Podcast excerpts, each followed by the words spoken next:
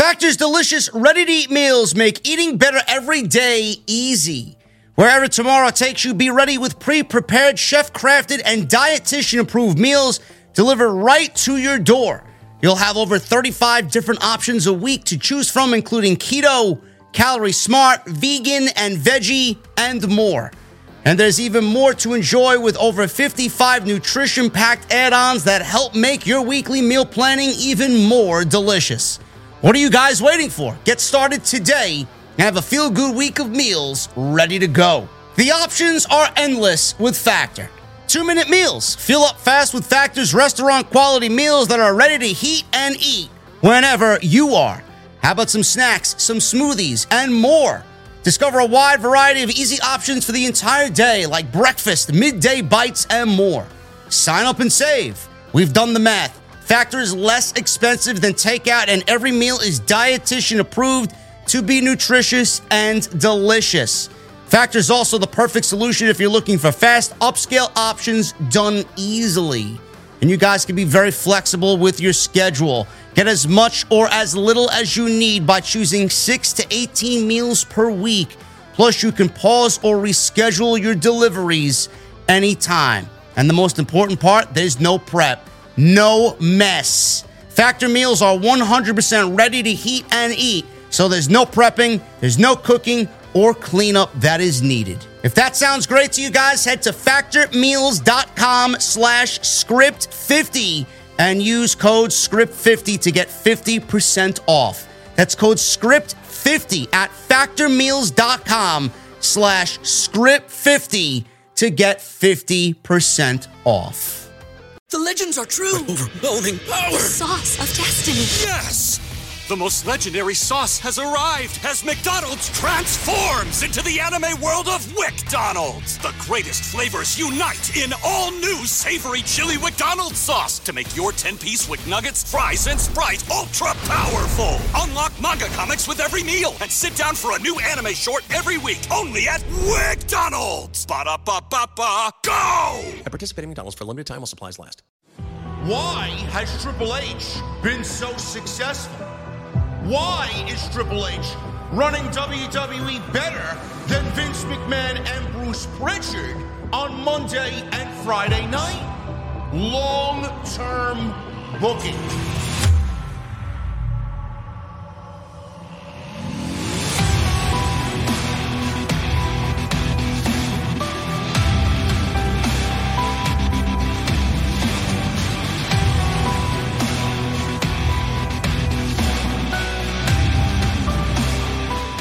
What is going on, guys? Thank you so very much for joining me right here on Off the Script. This is your Friday Night SmackDown and AEW Rampage post show for September 16th, 2022. I am your host, JD from New York. As always, coming to you live from the OTS Beer Garden. Thank you guys so very much for joining me on your cool and crisp New York City Friday nights, wherever you may be. Um, today felt like fall, man. Tonight felt like fall. I did not have a fall like cold beverage tonight because being that I'm an old man, if I had any alcohol tonight, man, I probably would have been asleep because Rampage is fucking boring. For all the fucking bots online that want to argue with me, what show did you watch tonight, man? Why you gotta c- c- complain about everything?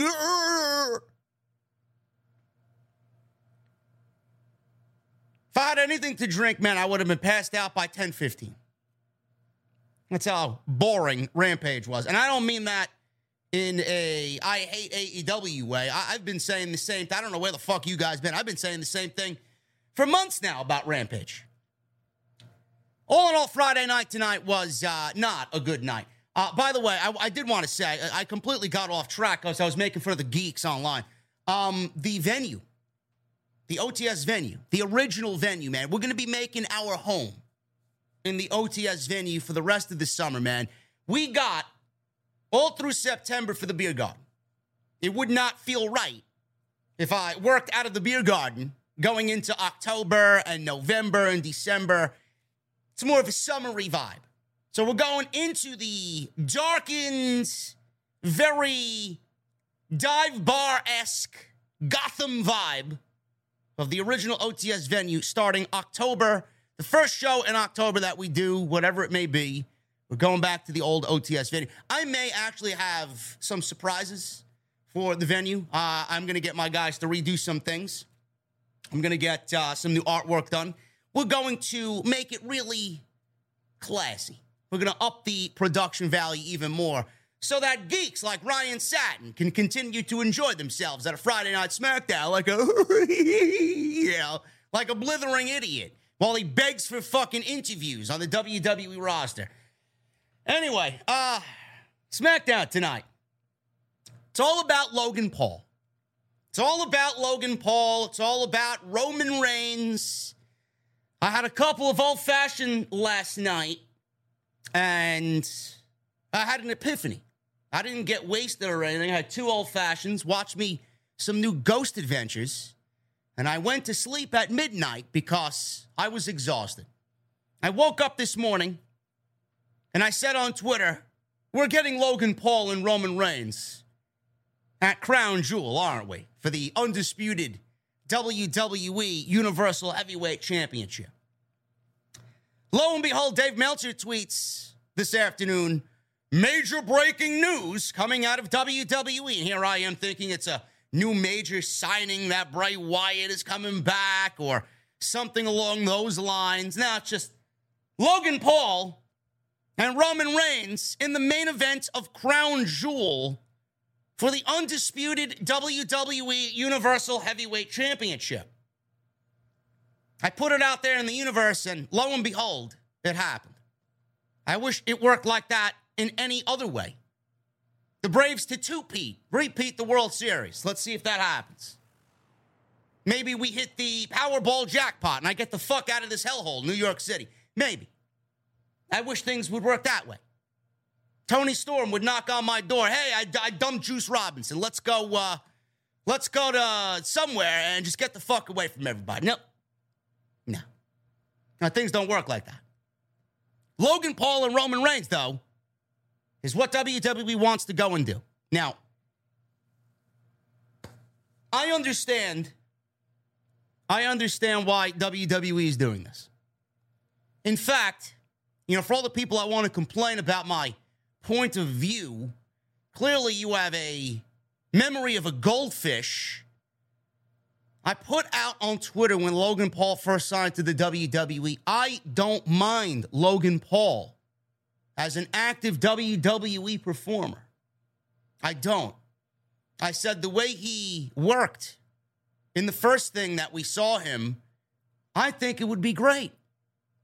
We saw him work WrestleMania. He was one of the highlights of WrestleMania. I enjoyed his match more so than a lot of things on WrestleMania's entire weekend. I said if they want to use him sparingly and they want to use him for big money matches and they want to use him for a Royal Rumble or a SummerSlam or a WrestleMania, whatever the case may be, it's fine. As long as he's not taking championship opportunities away from somebody, as long as he's not on TV, taking a roster spot and TV time away from people that are more deserving of it, so be it. I'm okay with it.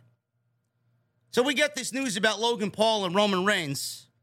It's not official yet, but WWE will be making it official. We got Extreme Rules to go through first, and then we got Crown Jewel coming up on November 5th, I believe is the date. I get why they're doing it. I understand why they're doing it. I'm not a dummy. I've been doing this too long, and I know why they're doing it. A, it's Crown Jewel. They need a big money match. They need something that's going to fucking just go out there and make the Saudi government happy with glee. And they need to make the crown prince happy. Ah, what are we paying for? I'm paying for the biggest names in all of entertainment Logan Paul and Roman Reigns. Great. Great. That's what I'm paying money for. That's what my people want to see. Fine. Fine. I'm glad it's not happening at a SummerSlam. I'm glad it's not happening at a Survivor Series. I'm glad it's not happening at a Royal Rumble. I'm glad that it's in Saudi. I'm glad. Now, don't go out there and tell me this is what the consensus was from the people out there online that did not want to hear any negativity in regards to this. I don't want to hear you tell me, oh, it's only at Crown Jewel. Nobody gives a shit. Blah, blah, blah, blah, blah. It's at Crown Jewel, a show nobody cares about. That may be you. So when I hear that, I actively think, well, you're asking WWE to basically go out every single week in the build for this match to give us television time in regards to a feud for pay per view that you ultimately don't care about. So when I look at this, you want WWE to put this match on and have it go on as planned at a pay per view nobody gives a shit about while wasting my fucking time watching SmackDown. Five, six, seven weeks of build for this shit. That's your excuse. See, these are the people that piss me the fuck off. And this is the reason why I rant on these fucking simple minded fucking buffoons. Yes, it's Crown Jewel. Nobody gives a shit about it. Why don't you give a shit about it? Because it's the Saudi government. Fine. Fine. You could feel any which way you want about the WWE Saudi events, but you're wasting my fucking time by giving me this shit at Crown Jewel and then asking me to care about it because it's Roman Reigns and Logan Paul in a big money match, but you got to waste fucking seven weeks of TV time on a pay per view that you tell me people don't give a fuck about. I give a fuck about it because it's my valuable time wasted. That's number one. So you can shut the fuck up and get the fuck out of here. I don't want to hear that fucking lame excuse. You like your time wasted? Time is money. My time is money. I could be doing anything else. I don't have to fucking sit here on a Friday night. I opt to do it because I love to do it, but I don't have to do it. I don't want to waste my fucking time. And WWE is going to force me to waste my fucking time. I get why they're doing it. The other thing that I don't understand this is another excuse that the geeks out there want to throw at me. Oh, well, it's Crown Jewel. Nobody cares about it. And better off being Logan Paul than somebody else. or anybody else. Why do you want to waste a feud on Roman Reigns and Crown Jewel? this is another one of the excuses that I hear. Oh, really? Let me tell you something. I don't know where the fuck you've been for the last two and a half years. Everybody's been wasted on Roman Reigns. This entire title run has been a fucking waste. They've done nothing but build up Roman Reigns. They've done nothing with this title reign to build anybody else up through this title reign. I don't give a fuck who's in there anybody that would have went in there if Logan Paul wasn't the guy. Anybody that would have went to Crown Jewel would have been a loser. But I don't want to hear you tell me that Roman Reigns has no other opponents. I don't want you to tell me, oh, well, it's better than wasting somebody else. really? I can name five fucking guys right now that would be a better match for Roman Reigns and it wouldn't matter at all because at the end of it all, it would be a loss. Now, some of these guys I get. You don't want to run through these guys. But don't tell me that Roman Reigns has a shortage of opponents. Bobby Lashley, I don't know what the fuck they're waiting for on that.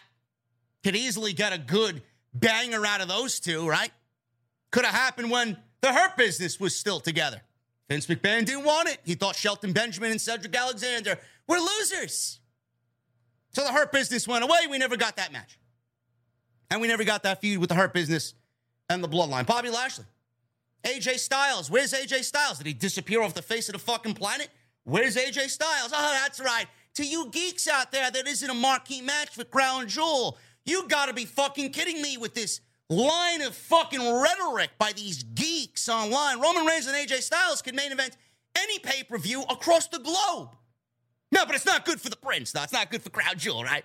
Not good for Crown Jewel. It's not good for uh, a Roman Reigns uh, in between snack, right? Give me a fucking break.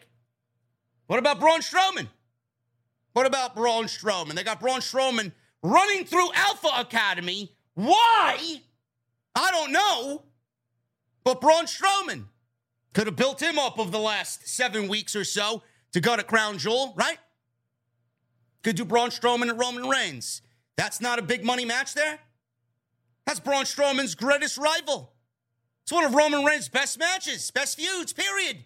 Is with Braun Strowman. I don't really like the hee. You know, I don't I don't really give a shit about Braun Strowman, but don't tell me that they wouldn't put on a banger of a match.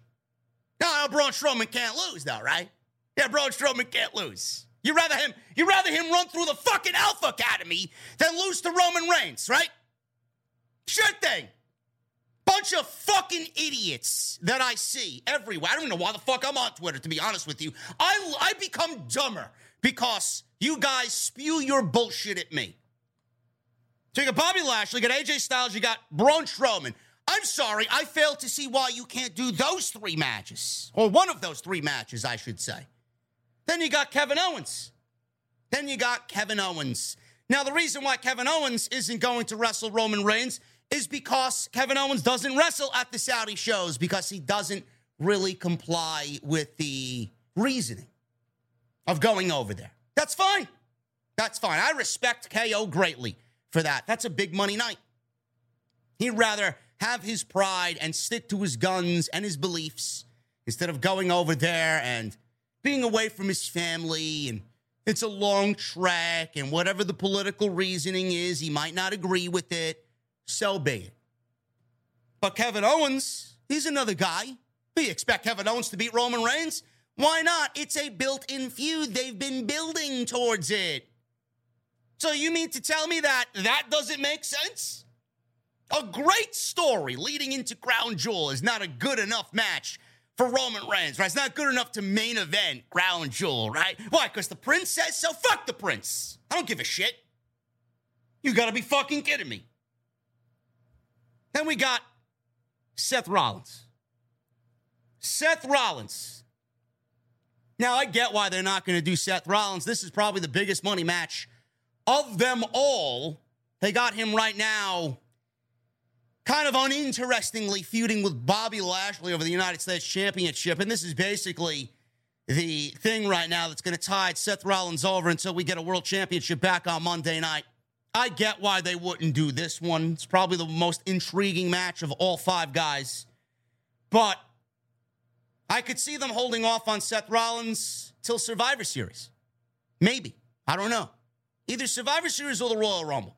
It would be the one year anniversary of when they last were in the ring. So Rollins and Reigns at the Royal Rumble, I could see that. Or we could get the 10 year anniversary of The Shield with Roman defending against Seth Rollins. I don't know what Triple H has planned for Survivor Series. It could be a four on four. It could be a five on five. It could be a one on one with Roman Reigns and Seth Rollins. It could be a War Games match. We don't know what the fuck he's got planned. But those five matches WWE could do. But I have people telling me that Roman Reigns has a shortage of opponents. You have a shortage of brain cells. I'm going to need you to shut the fuck up and listen to me when I speak because I seem to be the only one with some intelligence around here. I get why they're doing Logan Paul. I really, really do get why they're doing Logan Paul and Roman Reigns. For all the people that say, oh, it's great for business. It's great for business. Social media numbers are going to be up, and people are going to come over from Logan Paul's camp to watch him wrestle Roman Reigns, and his audience is going to sign up for Peacock, and ratings are going to be up, and all this other bullshit that I got to hear. Ratings are already up without Logan Paul. How much more up are the ratings going to be? How? It's not going to be any more up than it already is. They're already trending at 2 4 on Friday night. How much more rating increase they're going to get? Not much. Their social media numbers may go up if there's a face to face or a contract signing or, or this conference, this press conference that they have in Las Vegas this Saturday. Whatever. Do it for your social media numbers. I don't give a shit. I don't care. I get why they're doing it. You can chime in and fucking tweet me about what's good for business and all this other shit. After tonight, I'm going to take my cap and stick that motherfucker right at the top of the mountain. I'm going to plant my fucking cap right on top of that flag. After the reaction we got tonight with Logan Paul in the ring, cutting a promo on Paul Heyman, and Paul Heyman cutting a promo on Logan Paul, Sami Zayn getting involved, and him getting knocked out by Logan Paul with a very mid right hand. I don't know how anybody could look at that segment and think anything but failure. I mean, I don't know what you guys want out of this. I don't know what you guys saw out of this, but what I saw was a disinterested, unenthusiastic LA crowd or Southern California crowd, wherever the fuck they were, Anaheim, Anaheim crowd, with the disinterested fucking feeling of Logan Paul and Roman Reigns in a main event for the world title. That crowd reaction was any was anything was anything it wasn't even a surprise. I expected that type of reaction. I wasn't surprised. I wasn't taken aback by what I heard.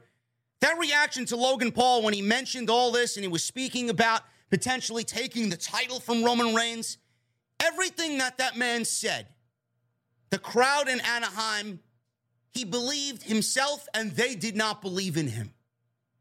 That's what it boils down to. Every single person in attendance tonight at SmackDown did not believe a single fucking word out of Logan Paul's mouth. And that is where I stand corrected. Nobody gives a shit. Nobody expects Logan Paul to win the world title. Nobody expects Logan Paul to go in there and wrestle Roman Reigns for 15 minutes. Nobody expects Logan Paul to do anything against Roman Reigns. So when he speaks, it will go unheard. When he speaks, it will be met with, this shit sucks. When he speaks, it will be met with disinterested feeling and unenthusiastic people sitting in attendance. That's what I got tonight. It showed. I don't need to sit here and rant on it because I think it sucks. The crowd tonight also thought it sucked. All 8,000, 9,000 of them, however many thousands there were, every single person in attendance at SmackDown tonight felt disinterested and unenthusiastic and did not believe a single fucking word out of this man's mouth. So you can chime in about, oh, it's good for business. It's good here. It's good there. It's going to bring WWE more notoriety. It's going to give Roman Reigns a bigger push up the mountain before he gets to The Rock. And it's going to give him more Hollywood spotlight before he wrestles Dwayne. Fuck off. I don't want to hear this shit. Every single person in attendance gave you their exact feeling tonight. All you had to do was listen. You felt the disinterest in that crowd. The other thing I don't really like about it is the fact that WWE, you know, they they, they wanna they wanna pretend like it makes sense. Oh yeah, this is where the big matches happen, right? Okay. So what you're telling me is that Logan Paul, who's done nothing but wrestle the Miz, is good enough over everybody else on that roster to get a world championship match because he's Logan Paul. See, this is where P. And yes, this shit's been happening for decades upon decades upon decades upon decades. I get it. But that doesn't make it right. I don't give a shit. So you're basically asking me to be okay with Logan Paul, who wrestled one fucking match against The Miz, beat The Miz. He's good enough for a world championship match against Roman Reigns on a major premium live event, right? You want me to believe that? I find that to be absolutely absurd and ridiculous. It makes no sense at all. If I'm somebody else on that roster, yeah, I could use the lame excuse of, it's good for business. Yeah, it's going to bring WWE more notoriety. Yeah, it's going to bring WWE more money. It means more money for me. While you sit on the fucking sidelines and twiddle your fucking thumbs while somebody else is in the main event that you could fucking be in. That five other guys I just mentioned could be in. Yeah, but Logan Paul's getting the world title match, and you're okay with that because it's Logan fucking Paul. It's not really why I wanted him in the WWE to begin with. Wrestling for a world championship? Wow, we really jumped the gun big time there, didn't we, WWE? I didn't know whether Paul Levesque was booking this or Vince McMahon fucking crawled in from somewhere into the shadows again, booking WWE. There's no I in team, but there is one in Indeed, and that's the hiring platform that you need to build yours. When you're hiring, you need Indeed. Instead of spending hours on multiple job sites searching for candidates with the right skills, Indeed's a powerful hiring platform that can help you do it all. One of the things I love about Indeed is that it makes hiring all in one place so easy because Indeed does the hard work for you. They show you the candidates whose resumes on Indeed fit your description immediately after you post so you can hire faster. Join more than 3 million businesses worldwide that use Indeed to hire great talent fast. Start hiring now with a $75 sponsored job credit to upgrade your job post at Indeed.com slash BlueWire Sports. Offer good for a limited time. Claim your $75 credit now at Indeed.com slash BlueWire Sports. That's Indeed.com slash BlueWire Sports and support the show by saying that you heard it on this podcast. Indeed.com slash BlueWire Sports. Terms and conditions apply. Need to hire? You need Indeed. You can sit there and bitch and moan that I'm bitching and moaning, and you can give me every analytical fucking detail under the sun. I don't care. I don't. I don't. I don't want to hear your business metrics. I don't want to hear your fucking 4.0 GPA reasons why this makes sense. I don't want to hear about stocks. I don't want to hear about fucking why it needs to happen, ratings and TikToks and all this other shit. Fuck off. Fuck off. WWE has generated higher ratings, not Monday night because they got slaughtered by Monday Night Football. WWE's generated higher ratings in the last seven weeks than they have in the last 15 years. Paul Levesque has been in charge for eight weeks. He's raised Monday Night Raw's ratings from a 1 5, 1 6 weekly to a 2 1. He's raised SmackDown's ratings from a 1 8, 1 9 to a 2 3 weekly. That you think Logan Paul is going to add on top of that and add more interest to the product. Logan Paul, right? Give me a fucking break. Give me a fucking break. You are a complete, and I mean this with every fiber of my being. You are a complete fucking idiot. Every single one of you who believe the shit that you read online, from the UK geeks to the wrestle geeks to fucking Sapp who want to spew this fucking narrative because they got to be within good standing and they can't speak out about it because it's not within their fucking demographic. This is a huge fucking L. L. L!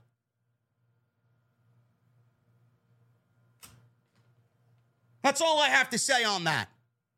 Now, you want my positive take on it? They'll probably have a great match. But I'll tell you this Logan Paul, no matter how good he's been in the two times that we've seen him, nobody expects Logan Paul to go in there and have a fucking Bret Hart Matt Classic with Roman Reigns. I'm telling you this right now. If the match lasts five minutes, five minutes, if it goes any more than five minutes, then I'm deeming it a fucking failure. Roman Reigns should wipe the floor with Logan Paul. Wipe the fucking floor. This is the tribal chief. This is the head of the table. This is the guy that you are wanting to hold the title for a thousand fucking days. He's ran through everybody WWE's put in front of him. You mean to tell me he can't take a little old Logan Paul in five minutes? Give me a fucking break. How long did Somebody got check it for me. How long did Tyson Fury and Braun Strowman last? Seriously. What a go? Like three minutes, four minutes? That's exactly what it needs to be. No way. No way. Give me a break with this shit. I hope you all learned a valuable lesson here. Don't fuck with me. Don't get me angry. I love when I make people, a lot of people, look like a bunch of idiots, man. There's absolutely no way at all possible you can refute anything I just said here. No, but continue giving me your business metrics and your TikTok analytics and your Instagram fucking stories and views and all this other shit. I don't give a fuck. I don't give a shit. That is on the back end of what I give a shit about. I don't give a fuck about that. I care about my time, my valuable time being wasted. But you guys don't think Crown Jewel is a good enough show to care about. So, you know, you guys want to go out there and say that, but you got no fucking problem with them spending six weeks of WWE build for Logan Paul and Roman Reigns for the biggest prize in this fucking sport, mind you. Sure. Sure thing. Sure thing. I don't know what I don't I, I, I can end the review right there. I can end the review right there. What else you want to talk about? Might as well get into the uh the usual shit. Thank you guys. I feel I feel better, man. I feel better. Now that I got all that off my chest, man, I feel a lot better. Thank you guys for uh, hanging out on your Friday nights, man. Follow me on social media at JD from NY206. That's Twitter, Instagram, TikTok, and Cameo. Thank you guys for the love on TikTok. Thank you for the love on Cameo. Appreciate you guys very much. We are nearing 45,000 followers on Twitter, so if you guys don't have a Twitter, get one. If you guys are not following me on Twitter and you're just finding me tonight, didn't realize that I had a Twitter, go and follow me. Hit that subscribe button as well down below. Turn on the bell for notifications. We are uh, a little bit away from halfway to 138,000 subscribers on YouTube. Tonight's show sponsored by a brand new sponsor, man. I this goes in line with everything that I do here, man. Everything about the venue, everything about what I'm about, everything that I enjoy, man. I am so fucking pumped to have these guys on board, man. Tonight's show is sponsored by ZBiotics. There you go. Look at that. Look at this sexy packaging, bro. We're going to talk about ZBiotics a little bit later. Look at that. Look at that. What is it, man? It's a pre alcohol probiotic drink. This shit is awesome. It works. ZBiotics. What you basically do is if you know you're going to go out for a couple of drinks and have a good time, man, you pop one of these about two to three hours before you go out. And you can have a, a good time. You go out, have a good time. And when you think that you may end up with a hangover the next day, if you, if you feel like you're going to feel a little fuzzy the next day, this is going to take care of that, man. You're going to wake up fresh as a daisy. You got work to do and want to skimp on the drinks because you got a lot of shit to do the next day? Let ZBiotics take care for you, man. We're going to talk about these guys a little bit later, man. I love this shit. And I'm glad they're sponsoring the show tonight, man. The link is in the comment section. Go check that out, man. Click that. You're going to save 15% off your first purchase. Go check out all the other content on the channel. Everything you need is on the homepage. We were live Monday night. We were live Wednesday night. We did an extra yesterday on NXT. We'll talk more about that on Sunday, episode 444. And next Wednesday's Dynamite Man is Grand Slam. Grand Slam. We're having a meet and greet on Wednesday, man. 3 p.m. next Wednesday. Place is called Woodlot Bar in Woodside. That is Woodlot. And the reason why I chose it was because, uh, wood. Yes, I do everything with a purpose, man. Classy, classy cocktail bar They got a dedicated OTS menu with food. They got whiskey. They got cold beverages that are right up my alley. Next Wednesday, Woodside Avenue, Woodside, New York, right before Grand Slam, 3 p.m. OTS VIP meetup. Should be awesome, man. Literally a 12 minute drive to Arthur Ashe and about six or seven stops on the train to Arthur Ashe. You guys are within vicinity. So make sure you guys come and see me. We will have merch. We will have the OTS title belt for pictures. We will have uh, drinks and food. It would be a shame you don't come and see this, man. Come and hang out. And as always, I'm going to need you guys to hit that thumbs up. I need a thousand minimum. A thousand minimum. No doubt about it. So hit that thumbs up. And super chats are open. Get them on in. We're going to hang out at the end of the show and drink our cold beverages. I appreciate all you guys that have sent in the super chats already. Wood Lots.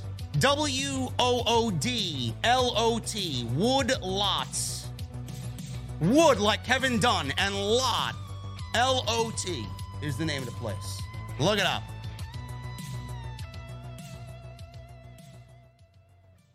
Anyway, that's what I got. That's uh, the latest there. Let's get into uh, SmackDown. I ranted on Logan Paul. I don't know what else you guys want me to talk about as far as Logan Paul. We already spent a good portion of the show talking about, ranting about Logan Paul. That was basically everything in the open of the show. He came out there and he came across like a total heel out there, did Logan Paul. Fans booed Paul, gave him the what treatment. Yeah, they're really excited about this match. He tried to get them to stop, but, but he failed. Paul noted that his mouth got him in trouble again, like the time he challenged Floyd Mayweather. He recapped the angle from his podcast. Paul set up a press conference for tomorrow in Vegas and challenged Reigns to show up. Paul Heyman, the Usos, Solo, Sikoa, and the honorary Us, Sami Zayn, interrupted. They made their way to the ring. Fans love Sami Zayn. Everybody loves Sami Zayn, but Jey Uso. Heyman gets in the ring. Nice to see Paul Heyman back. Claim that Logan Paul could be a Paul Heyman guy. For everybody that wants to be a Paul Heyman guy that is not in this business, an outsider, he considered Logan Paul a, a, a Paul Heyman guy. He loved to make Logan Paul a Paul Heyman guy. Heyman discussed Paul going the distance with Mayweather. He even compared Paul to Rocky going the distance. And Paul Heyman was great here. It was nice to see him back on SmackDown. And he called him an athlete, a global sensation. He then talked about Mayweather, like I said. He noted how much taller he is than Mayweather, but Mayweather would headbutt him in the testicles if he stood in front of him. Heyman said he wouldn't fight Mayweather. Logan says he wouldn't want to fight anybody, period, let alone Mayweather. Heyman predicted Anderson Silva is going to knock out Jake Paul because apparently he called out Anderson Silva did Jake Paul. Heyman says he shouldn't have opened his mouth about Roman Reigns, even if he and his brother have changed the fight game. He said he should make a smart decision and pick a fight with somebody else. Logan said Heyman knows how this works, implying the money at stake. Logan said it's just a press conference. He asks what they're also afraid of. He asks Paul Heyman if he's afraid that he might challenge Roman Reigns at the press conference for the world title. And this is where the crowd just got very agitated and started booing him. The indifference and the unenthusiastic reaction to this announcement, this potential announcement, was very, very staggering and not shocking at all. Staggering to the geeks out there that didn't believe anything that I said, and not shocking to me because I knew exactly what was going to happen. They want this guy to be a babyface they tried to make him a babyface going into the match with The Miz, and they somewhat succeeded with his performance at SummerSlam. Now they all wiped that away. Logan Paul is going to make Roman Reigns into a babyface. Now, it may be a different reaction in Saudi Arabia. I mean, they're as casual as casual can be. So they may actually cheer Logan Paul. They don't really boo anybody over there that, you know, that the United States does. Everybody here hates Logan Paul. He's a villain here. So even though he really isn't a villain, people are going to boo him here because we just feel the way we feel about people. We just don't like people for no reason. But Saudi Arabia may, may cheer Logan Paul. I don't know. So we'll see what happens. So the press conference Saturday for the title. He said Heyman would assume Reigns would smash him, and you're probably right. He said, All it takes, though, is one lucky shot. Bro, you ain't got any lucky shots against Roman Reigns. And what if I drop your tribal chief like a sack of potatoes? And what if I beat Roman Reigns for the Universal Championship? I don't think that's going to happen there, Mr. Paul. Heyman said, if, if, if your brother had balls, he'd be your sister. He doesn't. So he's not. I don't know how that works, but that was said. Heyman told Logan, now I have to handle you. He called Solo Sikoa into the ring. Solo stepped on the apron. Logan bet that he can knock Heyman out before Solo gets in the ring to get him. Heyman backed away. Sami Zayn stepped into the ring. Fans began chanting, Sami, Sami. He told Heyman and Solo, I got it. You're good. Solo stepped down to the floor. Heyman leaned into the corner. He looked a little agitated here. Sami told Heyman, Paul, you might not be the right person for the job here. He said maybe Reigns should let me handle Logan Paul. Heyman threw the microphone up in the air.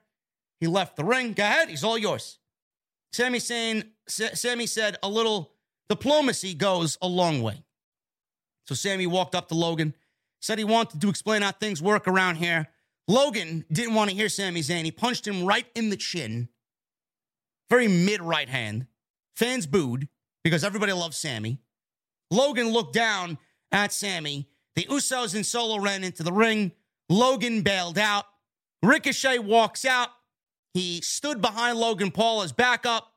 And that was basically the end of the segment. And we led right into a match with Sami Zayn and Ricochet to open SmackDown.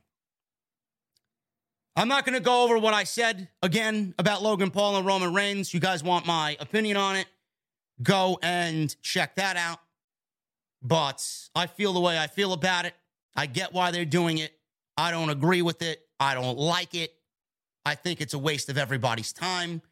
You know, but there's a bunch of uh, analysts and stockholders online that want to chime in about why this is good for business. Meanwhile, they can't even get a fucking podcast to sound correct and right.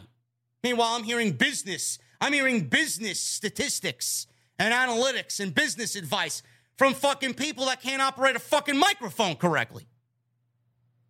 Bunch of fucking geeks. You can't even handle your fucking YouTube channel with shit with shit camera, shit microphone, shit artwork.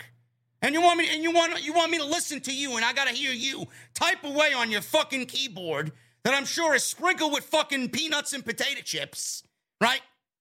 Sweat.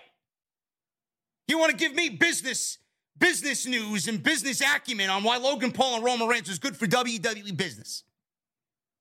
You fucking kidding me? Fuck out of here, man. Bunch of fucking comedians online. Honestly. Shit sucks. It sucks. Sami Zayn and Ricochet. This did not suck. This did not suck whatsoever. I, I enjoyed this match. And at least, at least, this played. At least they gave you a little sliver of dissension here between Sami Zayn and Jey Uso. I thought this was good. Sami Zayn gained an only advantage here with a shoulder tackle and, you guessed it, the chin lock. Even Sami Zayn is uh, good enough, right? He's good enough to not escape the chin lock. So Ricochet starts to fight back. Sami Zayn slipped out of the ring. He got in Logan Paul's face, who was still out there in Ricochet's corner. This allowed Ricochet to get the advantage on Sami Zayn because Zayn wanted to jawjack with Logan Paul. Zayn tripped up Ricochet on the ropes to take over. Zayn slowed the pace down with a chin lock again. Zayn climbed to the top rope. Ricochet leapt up. Zayn knocked Ricochet back down, jumped off. Ricochet recovered, rocked Zayn with a beautiful looking dropkick. Ricochet ran wild, hit a springboard crossbody, He went for a cover, got a near fall. He went for a standing moonsault, but Zayn got the knees up. Heyman accidentally on the outside. I don't know what had happened here. All, we, all of a sudden, we see Paul Heyman getting into it with Michael Cole. Heyman accidentally knocked over Michael Cole's soda on the announce desk, and Michael Cole called it out on commentary. Heyman tried to clean it up. There was a big puddle of soda all over his papers and paperwork on the desk.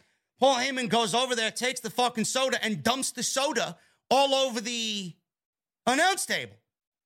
And Michael Cole is like agitated and laughing at the same time. Yeah, that's real. That's real professional of you, Paul. That's real great, real, real, real cute. Says Michael Cole. Hilarious. I don't know where that came from, but it happened.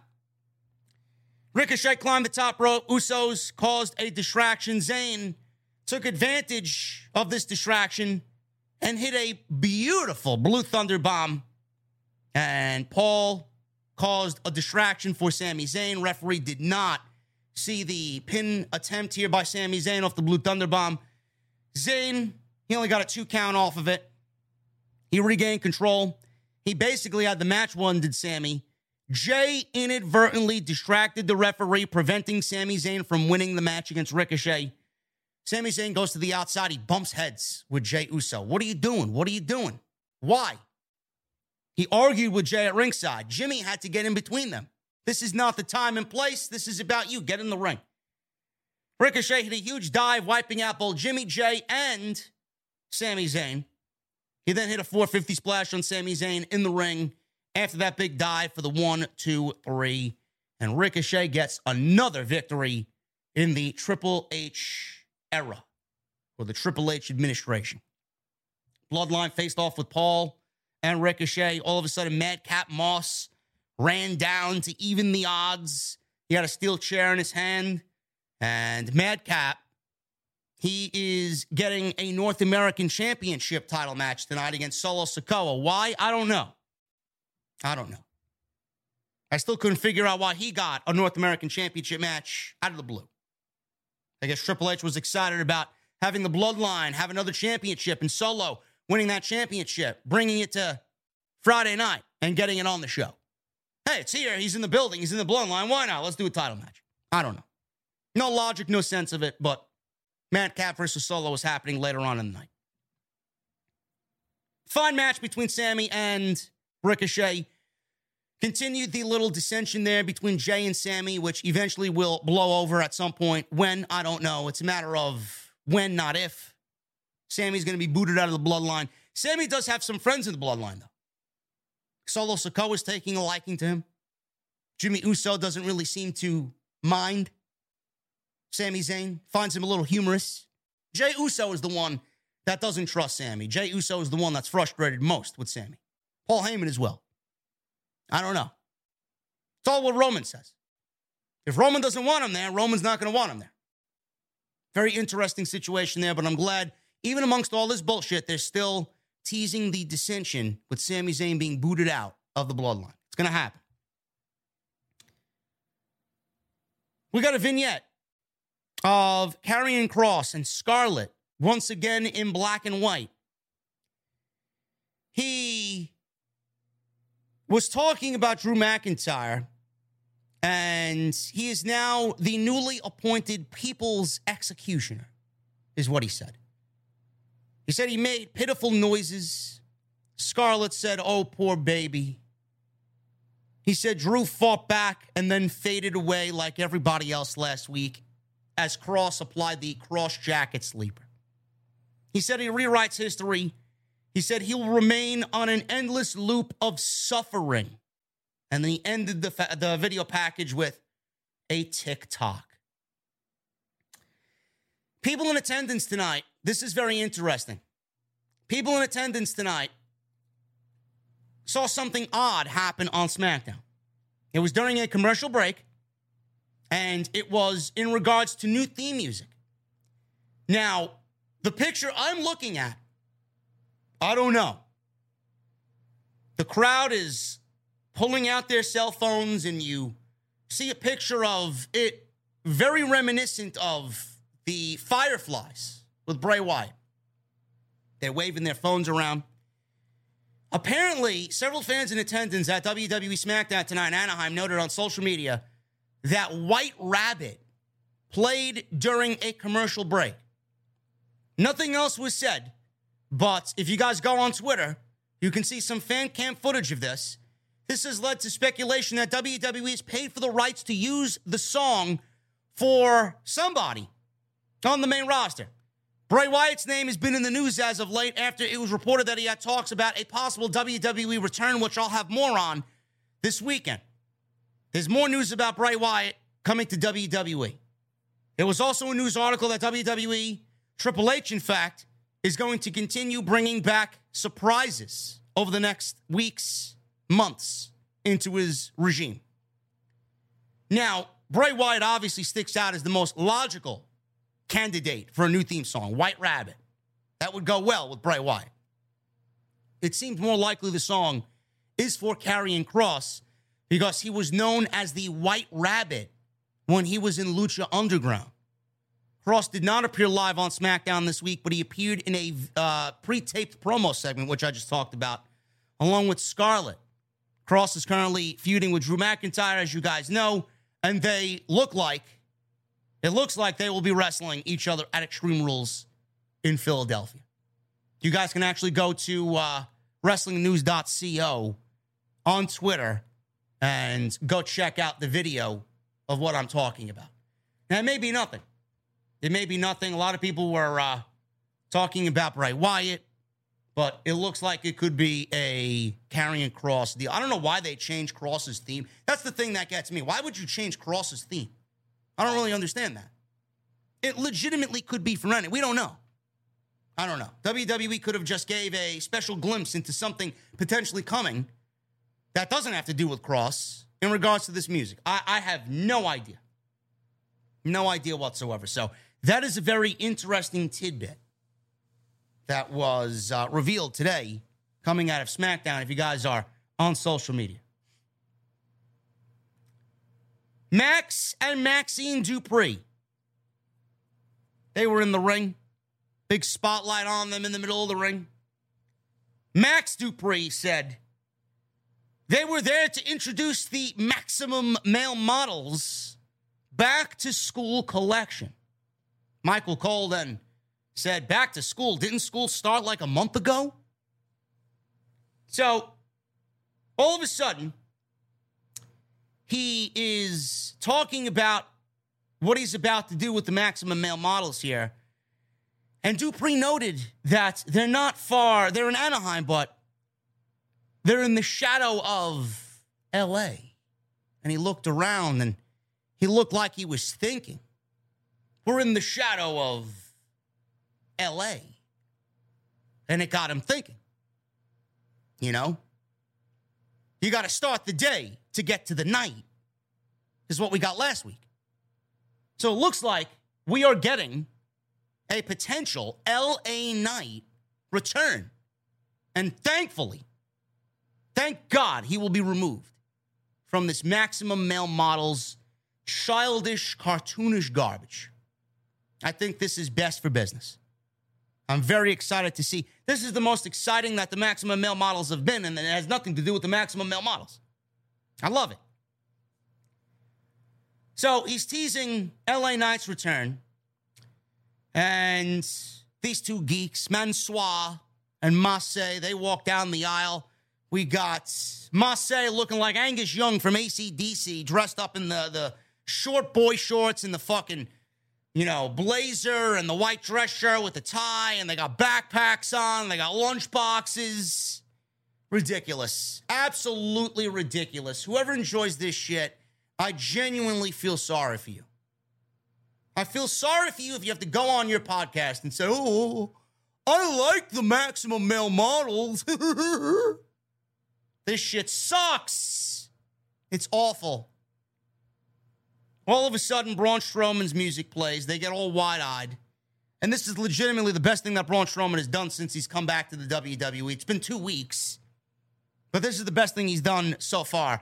He absolutely steamrolled through these guys, shoulder tackling them right in the aisleway. They go flying.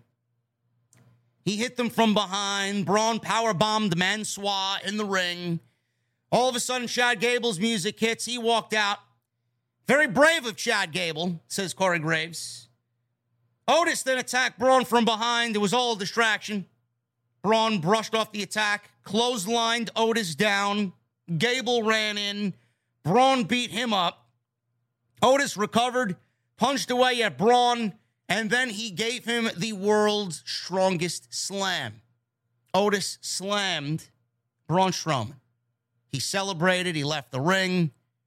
Braun Strowman sat up like the Undertaker. And the match is made. Braun Strowman versus Otis next week on Friday Night SmackDown. Again, I've been saying this for the last week, week and a half. I don't know why Alpha Academy is being fed to Braun Strowman. I don't. This is beneath both of them. Being put in this situation against Braun Strowman is beneath both Chad Gable and Otis. They are a great tag team. Chad Gable has done phenomenal work. And yet here he is. He's being used like a fucking fool to build up Braun Strowman. And here we are asking, when is Chad Gable going to get what he deserves? When is Alpha Academy going to get what they deserve? You know, if you revitalize your tag team division, Alpha Academy better be at the fucking top or near the top. They're a great fucking tag team. This is beneath both of them. And all for what? To get Braun Strowman some fucking wins on the main roster again after coming back, after being away for a year and a half? That's your best?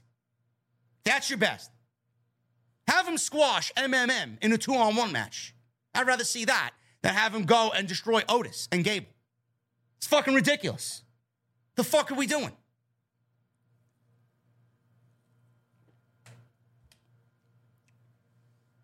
Bayley, Dakota Kai, and Iyo Sky. They walk out. We got damage control on the show. Bayley said she's back on SmackDown. She touted being everyone's role model. Ding dong. Hello, says Bayley. Kai said, as champs, they can go to any brand they want, anytime they want, to do whatever they want. Bayley said, This is what greatness looks like. Iyo says, We are the new women's tag team champions. She said, Damage Control has the power to win championships, said Bayley. The power to determine the future of Raw and SmackDown and possibly NXT. And the power to stop anyone who gets in their way. So all of a sudden, we got Raquel. I can't even do it tonight. I can't even do it tonight. Raquel Rodriguez comes out. No smiling. We didn't get hee hee hee. we didn't get smiley Raquel. We got angry Raquel. Rodriguez Gonzalez. She was angry tonight. She comes out and she said she doesn't see greatness. She sees three bullies. She said they're powerless to stop her from getting revenge.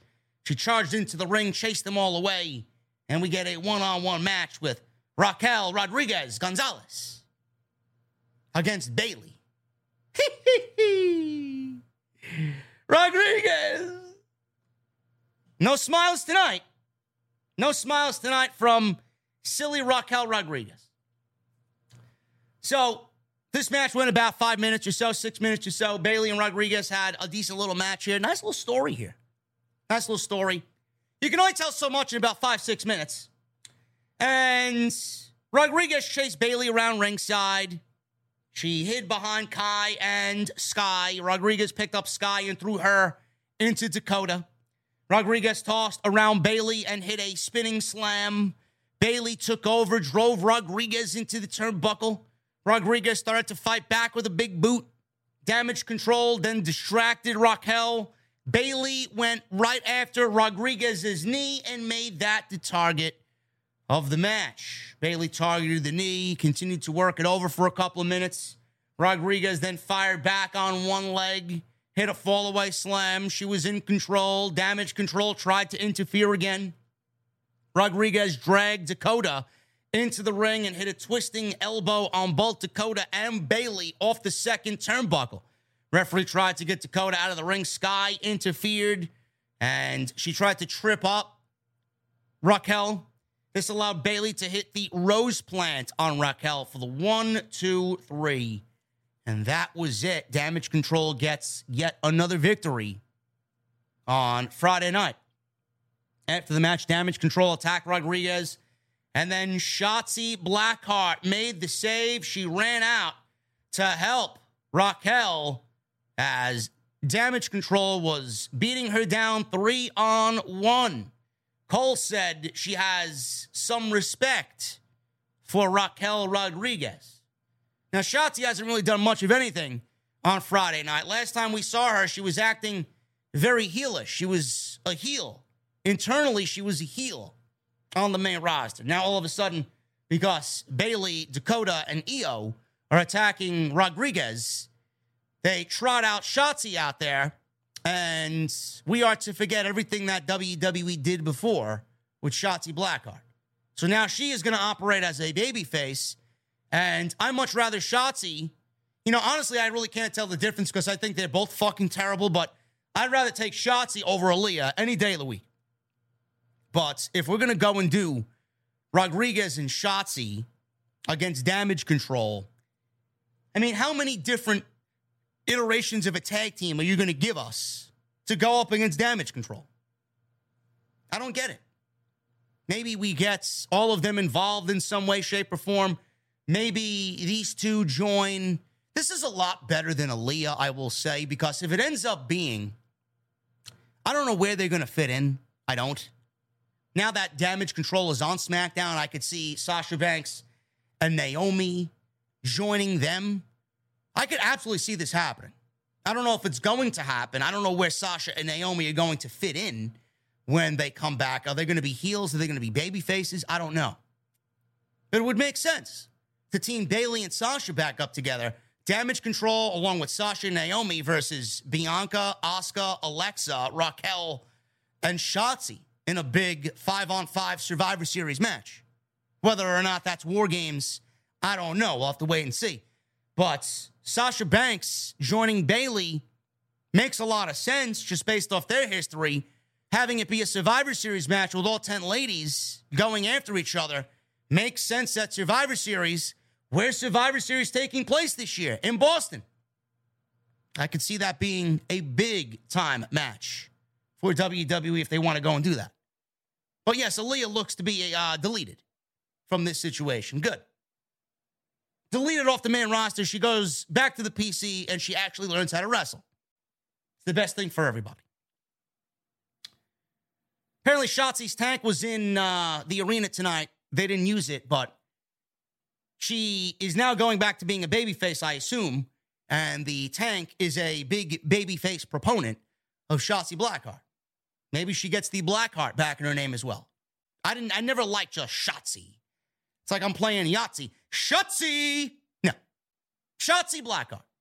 It's a cool name. And then the tank comes back, and she can go on her way to being a decent babyface on Friday night. Everything that Vince McMahon didn't want her to be. Yeah, we'll change this. We'll take that away. We'll change her music. We'll take the tank. We'll cut her last name. Yeah, she'll she'll be fine. She'll be fine. Said Vince and Bruce. Never recovered, did Shotzi. Kayla Braxton. She interviewed Ronda Rousey.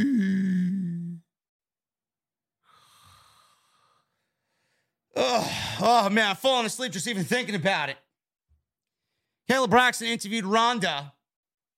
She has her matchup against Liv Morgan at Extreme Rules, noting that their last match ended in controversy. Rousey said there would be no controversy this time around. In comes Liv Morgan. Liv Morgan interrupts. She asks Braxton if she could take over, and Braxton stands up and leaves the interview. Liv Morgan sits down and she looks. I don't know if you guys feel the same way. Maybe I'm just being very picky. Maybe I'm just being a prick for the sake of being a prick. I enjoy Liv Morgan. I do. I think Liv Morgan is a beautiful woman. She looks utterly ridiculous holding that championship the way that she does. The title is bigger than her. It don't even fit over a quarter of her shoulder. She looks ridiculous holding the championship next to Ronda, talking the way she's talking. Now, I thought this was terrible. This was awful. Whoever designed this sit down failed tremendously. Liv Morgan sits down and she said she's never met anyone who has said words that mean nothing more than Ronda. She said Rousey doesn't respect her. She says, with all due respect, Ronda, you don't respect me. Liv said she's the only person on the planet who has defeated her twice. So she should respect her. She said Rousey is saying the things she said all her life about how she isn't good enough and doesn't deserve to be champion. She said she's pinned Ronda twice. She said nothing she can say will earn Rousey's respect. She said, because of this, I will beat you at Extreme Rules. Then she says, I want you at Extreme Rules in an Extreme Rules match. Rousey leaned in and she got serious. She looked Liv in the face and said, Oh, yeah? You want me in an Extreme Rules match? Well, it's going to be your funeral. And that's it. You know, I know there are a lot of Liv Morgan stands out there. I know you want your girl to walk away and remain champion for the rest of the year. This is the end of the line. This is it. It's over.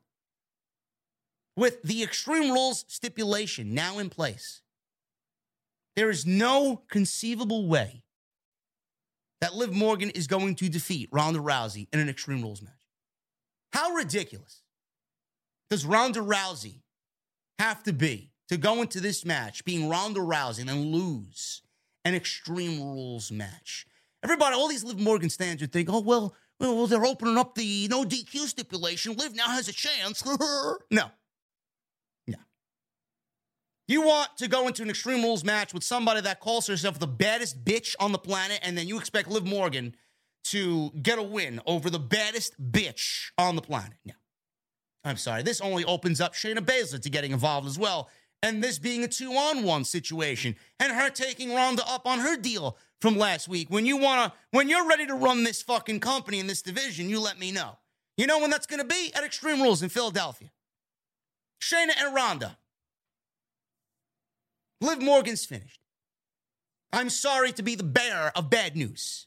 And how ridiculous does Liv Morgan sound? I beat you twice. What exactly did you do? You didn't do anything. I beat you twice. I'm the only woman on the planet to beat you twice.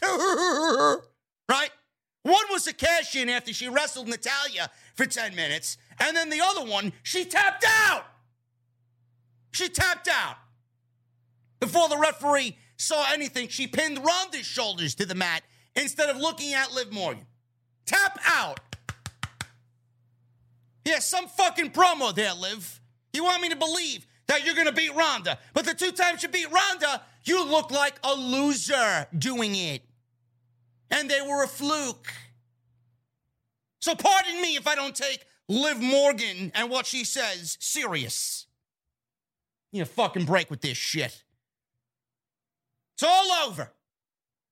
The party's coming to an end. You want me to go buy you tissues? I usually do my food shopping at Stop and Shop on Tuesdays. If Johnson and Johnson tissues are on sale, I'll buy and supply the entire community with fucking tissues for Extreme Rules. Should be a good time. Moving on. Drew McIntyre, all of a sudden, he's in the arena standing on the announce desk. He congratulated Karrion Kross for getting his attention. He says he doesn't have the balls to face him man to man. He asked him for a favor and told him to grow a set of balls and step up and fight him.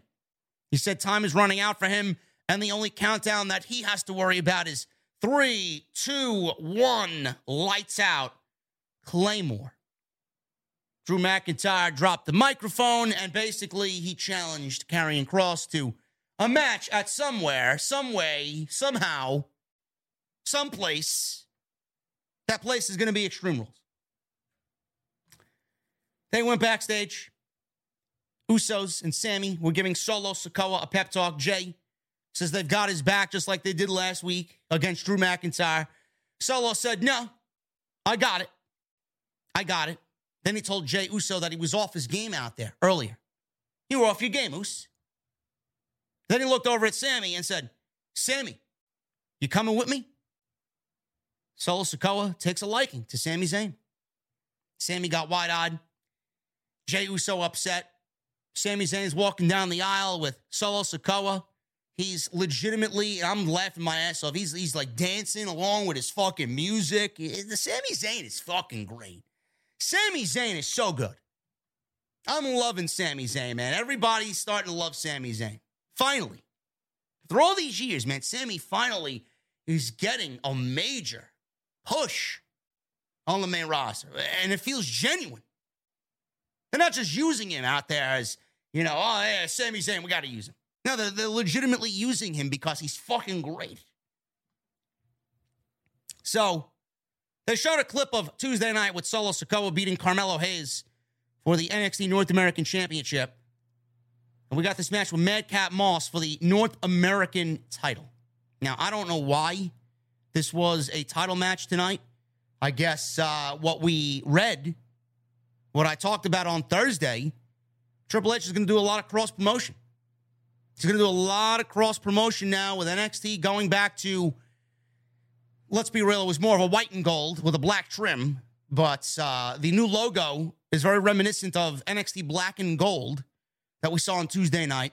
And there's going to be a lot of cross promotion now with Triple H working the main roster and now changing things in NXT. He's going to get some NXT presence on the main roster to hype up NXT now. So we're going to see a lot of back and forth here on Monday, on Friday, on Tuesday. It's going to be great, hopefully. I'm not excited about NXT yet. If you guys want to go check my opinion out on that, it's on the channel. Thursday, we uploaded that. Excellent. Extra if you missed it. I, will talk about it some more on Sunday because I got more news on it. But if you guys want to go check that out, it's on the channel. This was a decent match. I just don't know why it happened. What did Matt Madcap Moss do to deserve a North American Championship? I don't know. I think uh, I think Triple H he got a little trigger happy here and said, "Oh, look, I got an NXT title on the main, on the main roster. Let's uh, let's put it on the line." This was a good match. I can see these two somewhere down the line for an even bigger prize in the future. So Solo, he was in control. He delivered a back elbow to Madcap. He went up, flying headbutt, hard chops. Moss, he was uh, on the defensive. He took over with the shoulder tackle. Zayn's on the outside trying anything to cause a distraction here. This allowed Solo to get control of the match again. He slowed the pace down, belly to belly suplex, followed up with a big Umaga splash in the corner. Moss again tries to fight back and make a babyface comeback. Solo stopped him again. Sikoa went for the big splash, but Moss hit a chop block. Moss ran wild, hit a shoulder tackle in the corner, some running clotheslines, a running forearm, and he slammed him down for a near fall. Sikoa recovered, hit a Samoan drop on Madcap. Fans were chanting, Uso, Uso. So they were into this. Moss hit a fallaway slam. Zayn pulled Sikoa out of the ring before Moss could go for a cover. Moss then chased Zayn around the ring. Sami gets in the ring. Moss chases him back in the ring. He gets in the ring. He eats a super kick from Solo. Solo then with a Uranage, which looked beautiful. One, two, three, and the Uranage was enough to beat Madcap Moss and him to retain the championship. Decent little match decent little match. I could see these two going at it again sometime in the future for a little bit of a bigger prize. And it's nice to see Madcap back on television, man. I am a big Madcap Moss guy. A little iffy on the name, but Madcap as a, as a performer, uh, as far as his look goes, I'm a Madcap guy. Madcap gets thumbs up of approval from me. Michael Cole and Corey Graves confirmed the Crown Jewel press conference tomorrow in Las Vegas. Uh, it will be available on all WWE social media, so have at it. And then in the main event, number one contenders, Fatal Four Way, the Brawling Brutes. This is Butch, Butch has not done anything Scrappy Doo related in weeks. So, God rest his gimmick. It's gone. We don't need to do let me at him. No more. No more. We're going to put that joke to rest. Reggie. So we got Butch and Ridge Holland versus Hit Row. Hit Row. This is uh Top Dollar and Ashante Adonis with BFAB against Imperium.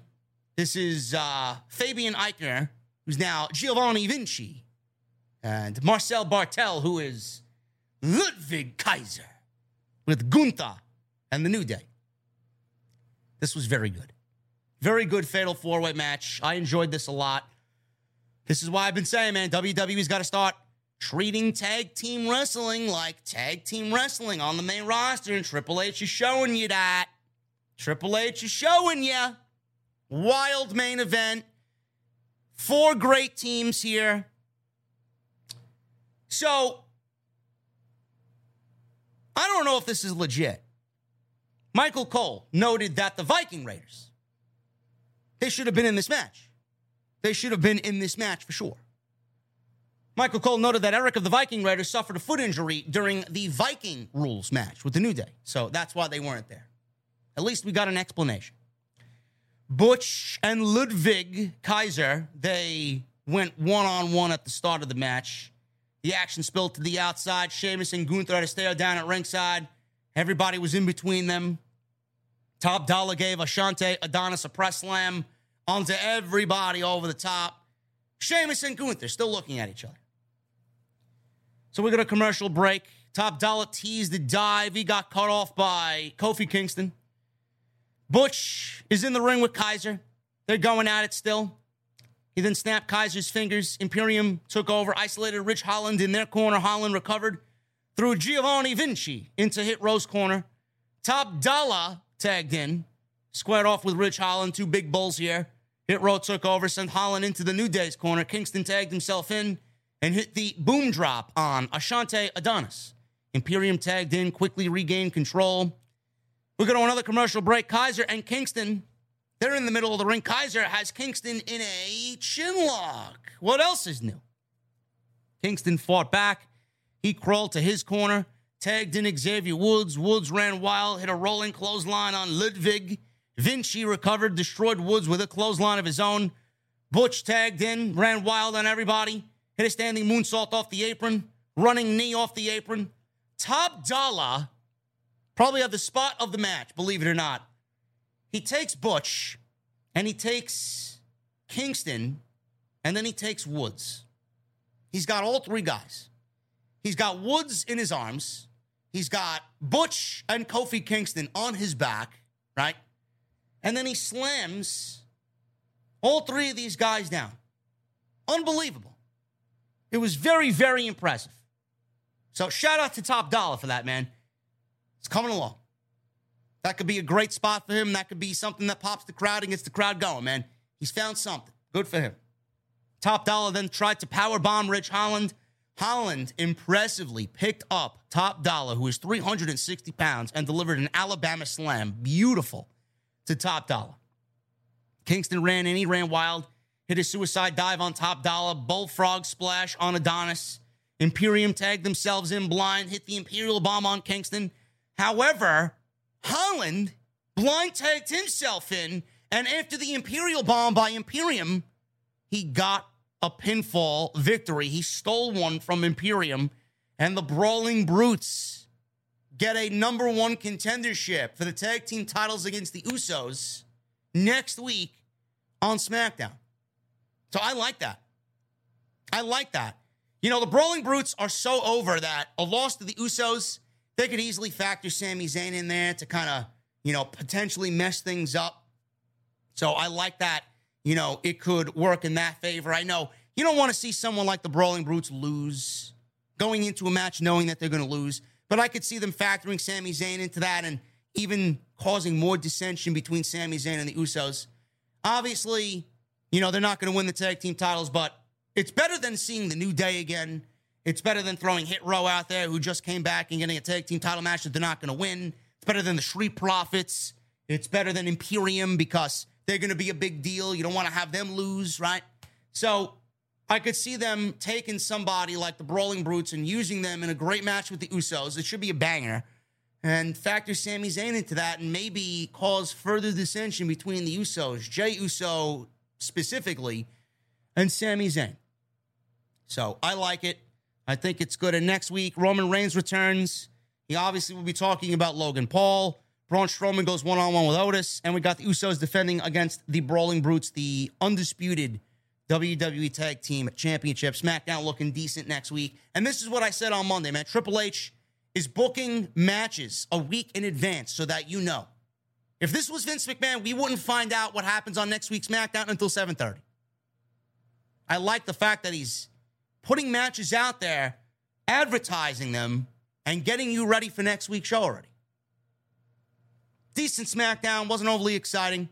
Second hour was much better than the first hour, but all in all, so so for Friday Night SmackDown tonight. Anyway, guys, we're, we're, we're going to go over Rampage briefly. And I mean briefly. We're not going to do a full fledged review on Ramp. It was boring. It was boring. Take a sip of my beverage here, man.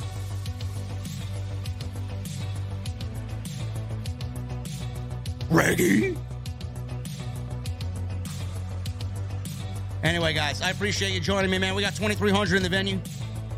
It's slow for a Friday night, man. Listen, I got 760 likes on the live show. Where is the 1,000 minimum? Have I not entertained you?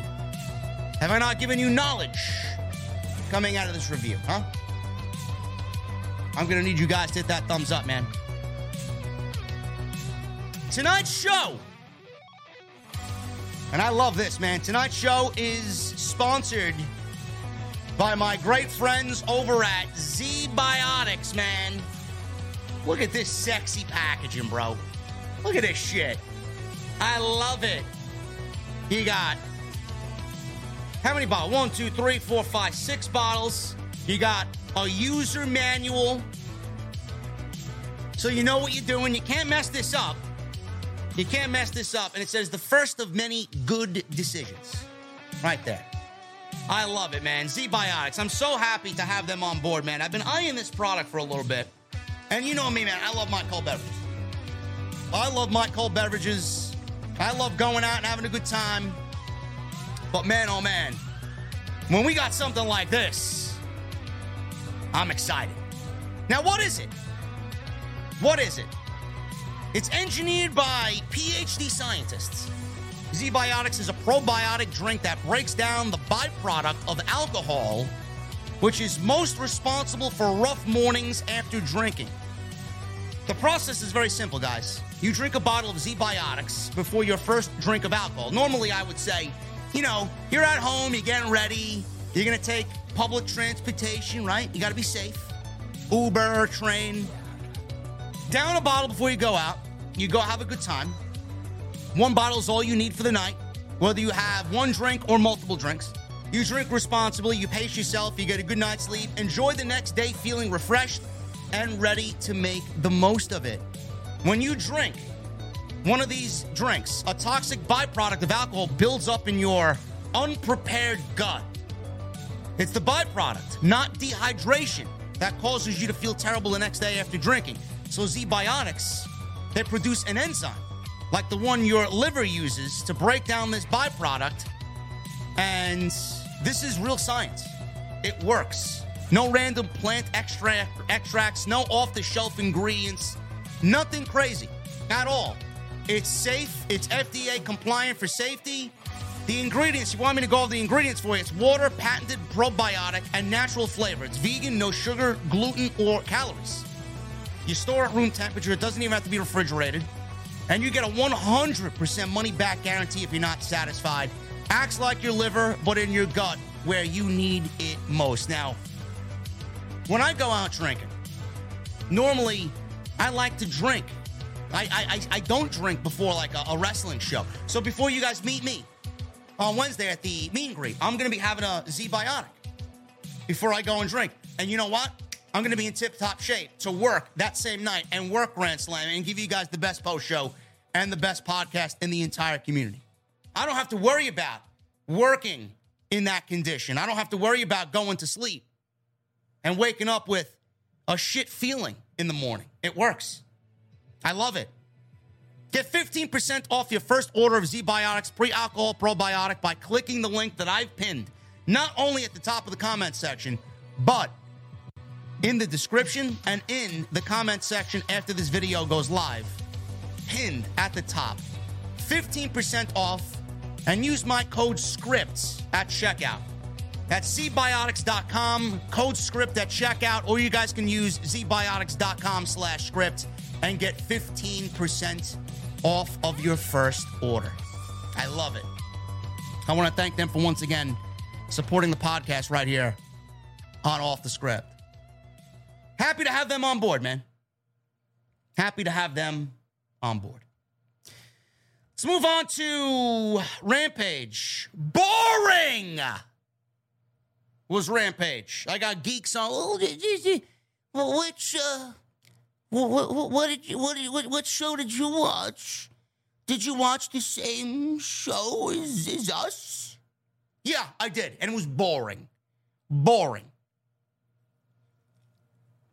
Shit is not good. Friday nights for AEW sucks.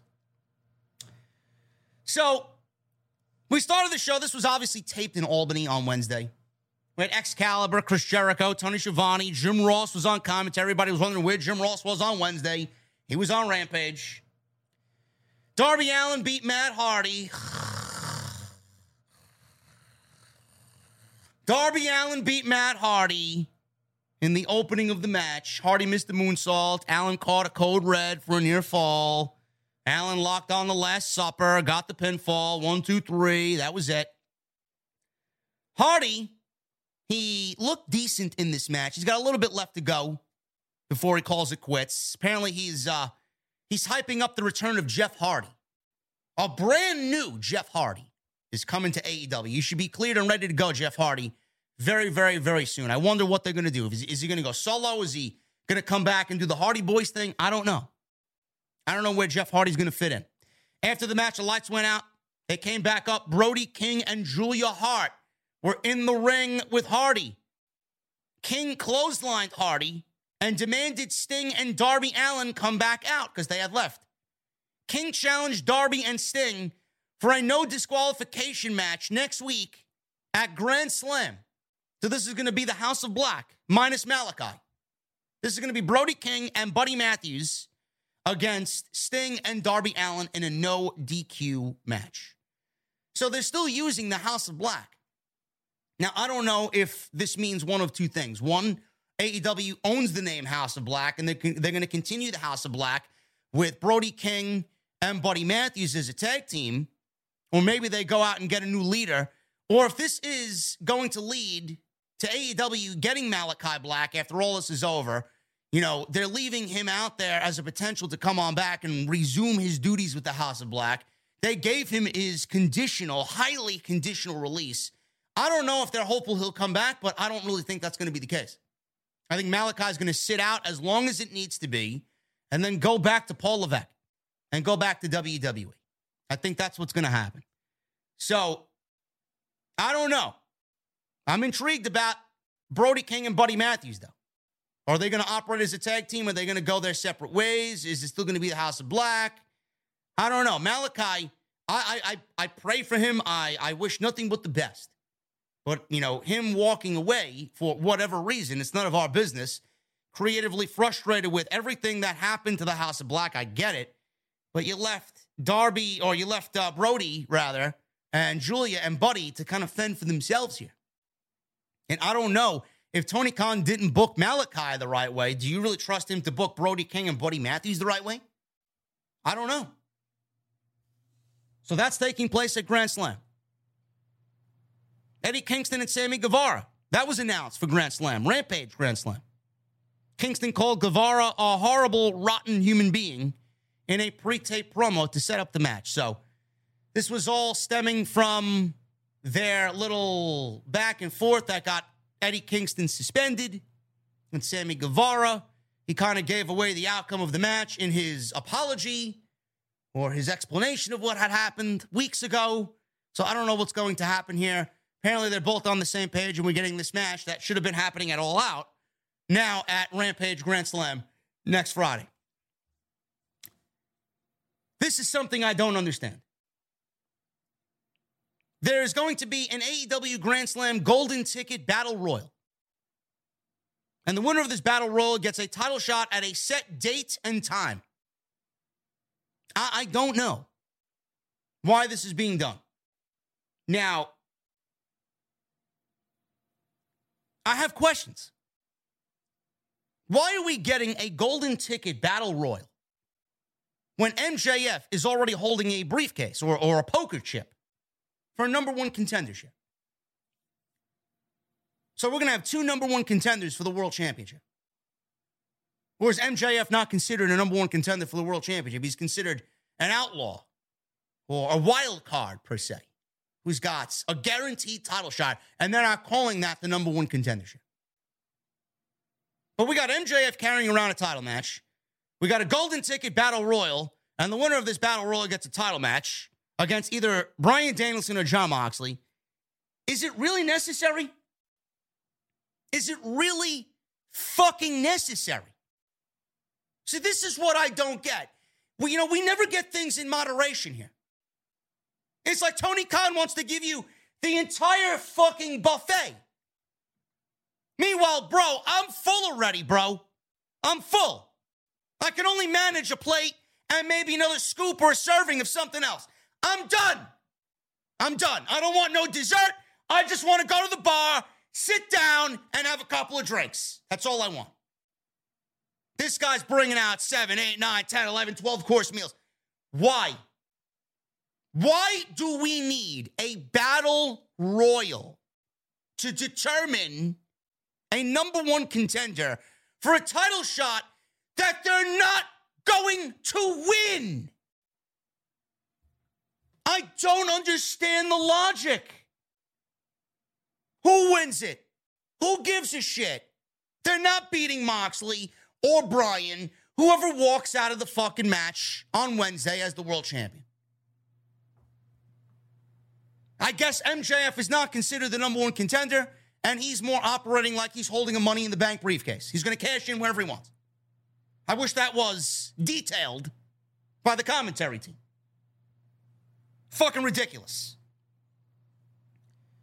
Claudio, he's out there with Wheeler Yuta. He did an in ring interview with Tony Schiavone. Claudio, he went over Yuta's loss to Daniel Garcia. Said Yuta is going to get back the pure championship when the time is right. Celebrated his win over Dax. Said it was one of the hardest matches he's ever wrestled. But by the end of next week, the Blackpool Combat Club will have two world champions himself and either Jon Moxley or Bryan Danielson with the AEW world title. Chris Jericho then jumps off commentary, who, just by the way, and again, I may be I may be critical here, and I and it comes from a good place, and I get that Tony Khan wants to load up the show and sell tickets and yada yada yada. Chris Jericho jumps off commentary. He starts cutting a promo on Claudio.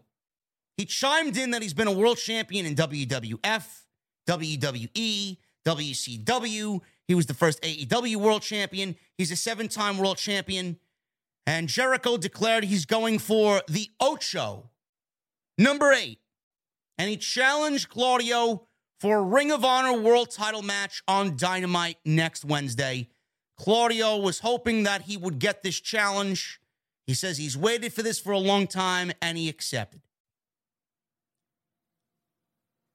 Chris Jericho just lost a match to Bryan Danielson on Wednesday. And then come Friday, we're just willy nilly throwing out Ring of Honor World Championship matches with absolutely no rhyme or reason. I mean, is it necessary? I, I, I get the fact that you want to load up the show. But I don't know how anybody could sit there, oh, it's going to be a great match. Yeah, it's going to be a great match. It's Jericho and Claudio. How could it not be a great fucking match? But does it make sense? Everything that was happening on Wednesday's show made logical storyline sense. But this match, this match is just thrown onto the show because it's Chris Jericho and Claudio Castagnoli for the Ring of Honor World title. I am sick to my stomach over the Ring of Honor shit. In fact, I can't stand I can't stand Ring of Honor. I can't. The more I see these titles dancing around and parading on Dynamite and parading around on Rampage, I can't fucking stand Ring of Honor. I can't stand the fact that Tony Khan purchased the fucking piece of shit. Why? Why do we have pure titles and TV titles and world titles all over the fucking show? We can't even book the TNT title right. The Ring of Honor world title is being booked. They don't even have a fucking show. And that title's being booked better than fucking Wardlow in the TNT title. Why? Why? I can't fucking wait for Ring of Honor to get their own show. I really wish I could say, get him out! Get him out! What a waste of time. Oh, but it's a great wrestling match. I don't give a fuck. It doesn't make sense. Jericho just lost a world championship opportunity. Yes, let's gift him another world championship. Unreal. No, but I complain just for the sake of complaining, right? Sure. I don't know what the fuck you guys are watching. Lexy Nair interviewed Jade Cargill and the baddies. They were interrupted by Diamante. Diamante challenged, yes, Diamante. When was the last time you seen Diamante on Dynamite? When? I'll wait. I'll be waiting here. It'll be fucking Christmas before anybody comes up with the fucking right answer. Diamante challenged Jade Cargill and promised to bring the baddest bitch in the 305 with her. Who's the baddest bitch? Who's the baddest bitch in the 305? Let me guess, you're going to bring Mia Yim? Mia Yim is going to come to AEW, right? Jade Cargill going through Diamante. I mean, if you give a shit about this, my God, man, you are absolutely woohoo! You're out there, man. Nobody cares. Nobody. Nobody. This is a waste of my time. A waste. You know where I'll be while this match is happening? I'll be on the fucking toilet, forcing myself to take a shit. Red Velvet? I don't care. Who, who cares? Who cares who comes to the fucking New York City Grand Slam? Who cares? Red Velvet, Mia Yim, who cares? Sonny Kiss, Diamante, nobody cares. Penelope Ford versus uh, Willow Nightingale. Uh, give me a fucking break. Give me a break with this shit. Ford, big kick, Muda lock, goodbye. She beats Willow. Ethan Page defeated Danhausen in one minute with an Ego's Edge crucifix bomb. Ricky Starks talks about Powerhouse Hobbs at All Out losing, being distracted by QT Marshall. Promised he'd see Harps, Harps, Hobbs. Personally, I guess that would be uh, Hobbs and Starks, Harps, merged together. Hobbs, personally, in New York. Look at this shit. Look at this shit. Next week's show. Now, they, yes, they got two hours next week. They got two hours next week. Action Bronson and Hook versus 2.0. Eddie Kingston versus Sammy Guevara. Jay Cargill versus Diamante for the TBS Championship. Golden Ticket Battle Royal. We got Jay Lethal, Adam Page, Penta, and Lance Archer pictured as big men in the match. Hobbs versus Starks. Rey Fenix versus Jungle Boy. And Darby Allin and Sting versus House of Black. No DQ. Sounds like a loaded show. Sounds like a loaded show. I don't know why we need Jade Cargill versus Diamante on there, but it is what it is. And Samoa Joe beat Josh Woods. Ian Riccaboni was on commentary for this match and went 10 minutes.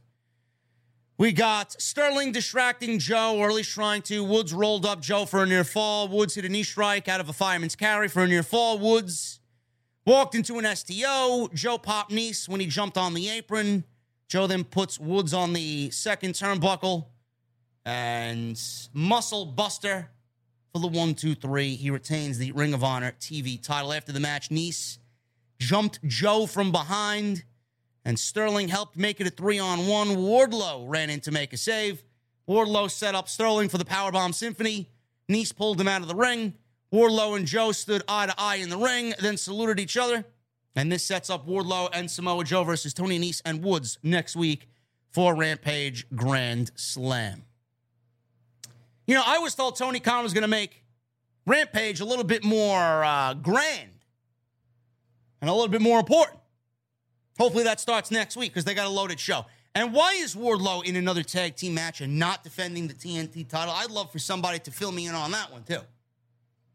Or is this going to be the end of this Mark Sterling, Tony Nese bullshit, and then he's going to move on to Samoa Joe? Is that what's going to happen? Because I'll take that. I'll definitely take that. Show's boring. Boring. Hopefully next week they turn the page and Rampage feels a little bit more important. Let's move it on. Let's get to the super chats. Appreciate you guys very much, man, for hanging out with me on your Friday night. Telling you, man, the Ring of Honor, the Ring of Honor titles are more important than the fucking TNT title.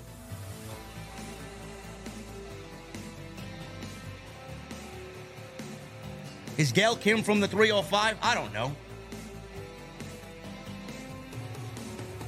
Where's the 305? What is the 305?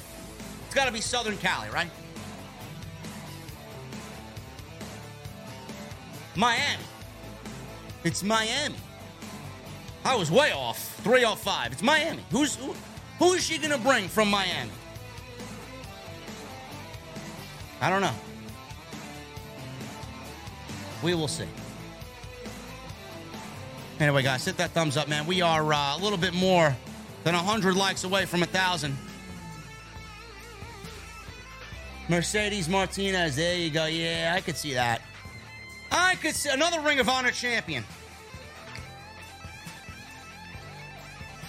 JD CM Punk is winning that battle royal. CM Punk is out for nine months, J Rods. Where the fuck have you been? Anyway, guys, hit that thumbs up, man. Get those super chats in, get those memberships in. And go check out, man, ZBiotics. Seriously, go and click the link. You will not regret. I know most of you love to indulge in a nice cold alcoholic beverage. What you need is ZBiotics, man. See, right here. See that? That little bottle? ZBiotics, man. Make sure you go click that link, zbiotics.com, code scripts, or zbiotics.com slash scripts, and get yourself 15% off, man. Let's start at the top. Jedi Joker, $2 super chat. JD, you missed my $5 super chat. I'm going back and reading it, Joker. $5 super chat. What's up, OTS family? I joined late. I'll rewatch later, says Jedi Joker on Wednesday's Dynamite post show. Sorry if you already talked about it. But did you see the drama between EC3 and Patrick Clark? Yes, I did, brother. I talked about it on the extra I did on Thursday.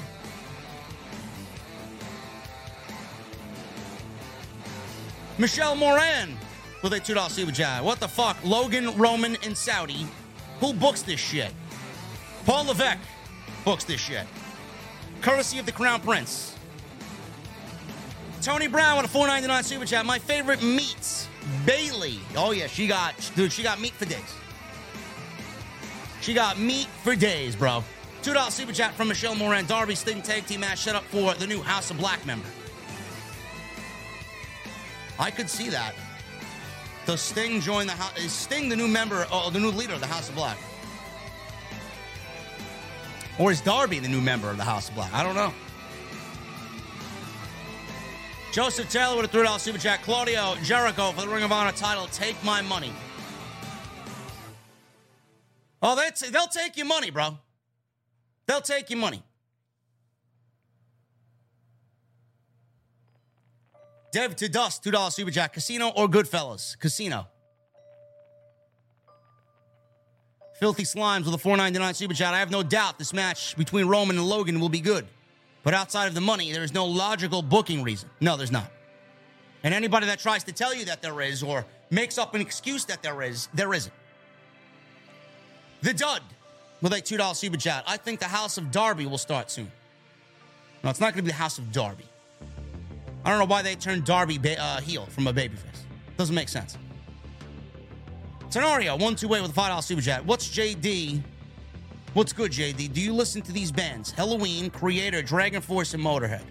Uh, Helloween, some of their stuff. Kreator, yes. Dragon Force, yes. Motorhead, I do not listen to Motorhead. I think they're incredibly overrated. Lord J Coyle with a 12 month membership. Thank you, Lord J. I think the Roman Reigns Logan Paul match is ridiculous. Feels like something Vince would have done. Glad I'm finally a 12 month VIP on the road to that gold mic now. Uh, Lord J, yes. Um, the gold mic is not the gold standard anymore, bro. We're getting two new badges.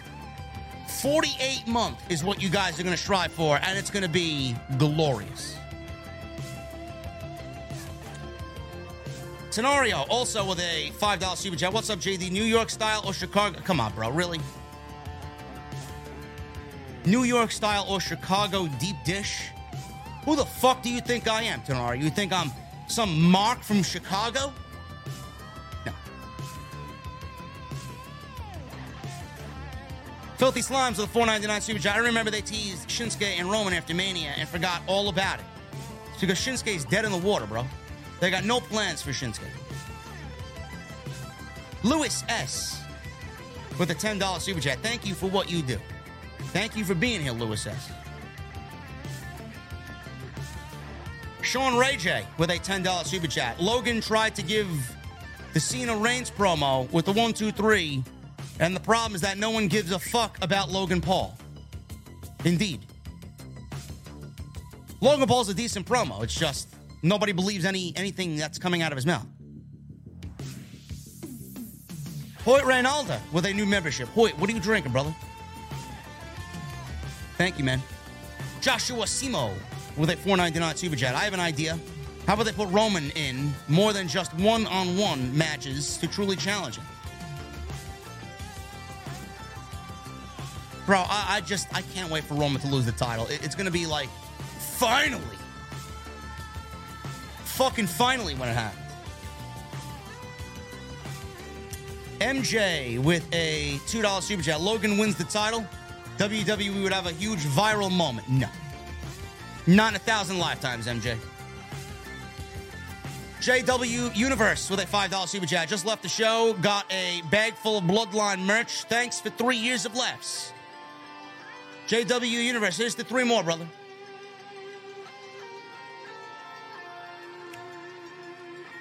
Hollywood Guy with a $5 super chat. Bad Bunny versus Logan Paul versus Johnny Knoxville. When he gets Roman Reigns at WrestleMania. I'm kidding. I'm kidding, of course. Andrea West of the 499 super chat. Hey, JD, I'm just curious on your opinion on who's going to win, Bryan or Mox. I'm excited since this will be my first AEW event ever. Uh, Andrea. That's quite the show for your first show. Uh, hopefully, you'll be at the meet and greet. The Wood Lots, Woodside Avenue, Woodside, New York. 12 minute car ride to Arthur Ashe and about six or seven stops on the train to Arthur Ashe. Andrea, I'm going with Bryan. I think Bryan would be a great leader for AEW. I think Moxley giving him the title again for a third time, only to inevitably drop it to MJF, not really uh, exactly what I want to see. I'm going with uh, Bryan Danielson. Captain Solo would $5 super chat. Do you think CM Punk is finished or we've seen the last of him in a wrestling ring? I equate Serena Deeb as the female version of Bret Hart. So do I. Uh, no, CM Punk is not finished. He will be back. There's still too much money to be made off CM Punk. Phil with a 1999 super chat. Logan versus Roman is a joke. They're telling you that they are gifting Roman an easy win in- to WrestleMania. I feel bad for guys like Rollins, Owens, Lashley, Styles, and others. So sad seeing how this run turned out. Phil, uh, I agree. And I think the second half of Roman's title run has been a complete failure. They bombed it so badly. Treehouse with a $5 super chat just because salutes everybody. Hashtag OTS. Treehouse, thank you, brother.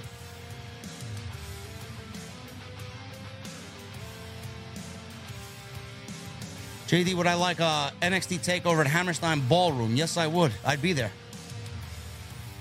Sean Ray J with a $20 super chat. Thank you, Ray, J, uh, Ray J. Um, them adding the Extreme Rules stip means Liv will most likely win another shocking upset. Regardless of how horrific the booking has been so far, this match is her prove it match. I have high standards in this. I trust H. No, I don't see it that way. The baddest bitch in the WWE, the baddest bitch on the planet. You're gonna have the baddest bitch on the planet lose a, a, a no disqualification match. I don't, I don't get that. Phil with a 9.99 super chat. I feel so bad for Raquel because not only was it bad booking from the start when they immediately put her in a title picture, but now she's locked into tag teams. Shayna and Rhea suffered the same fate. I know. Uh, I know.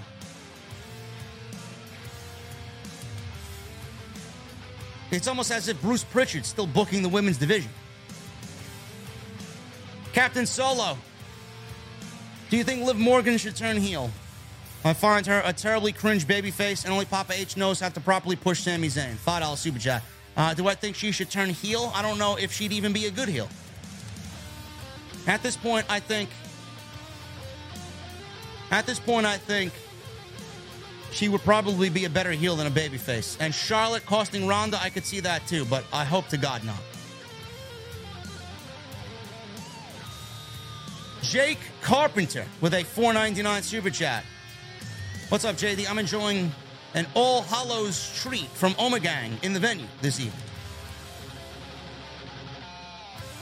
Is that something I don't know of? Uh, Jake. An All Hallows treat. What is that? Do I have to look that up?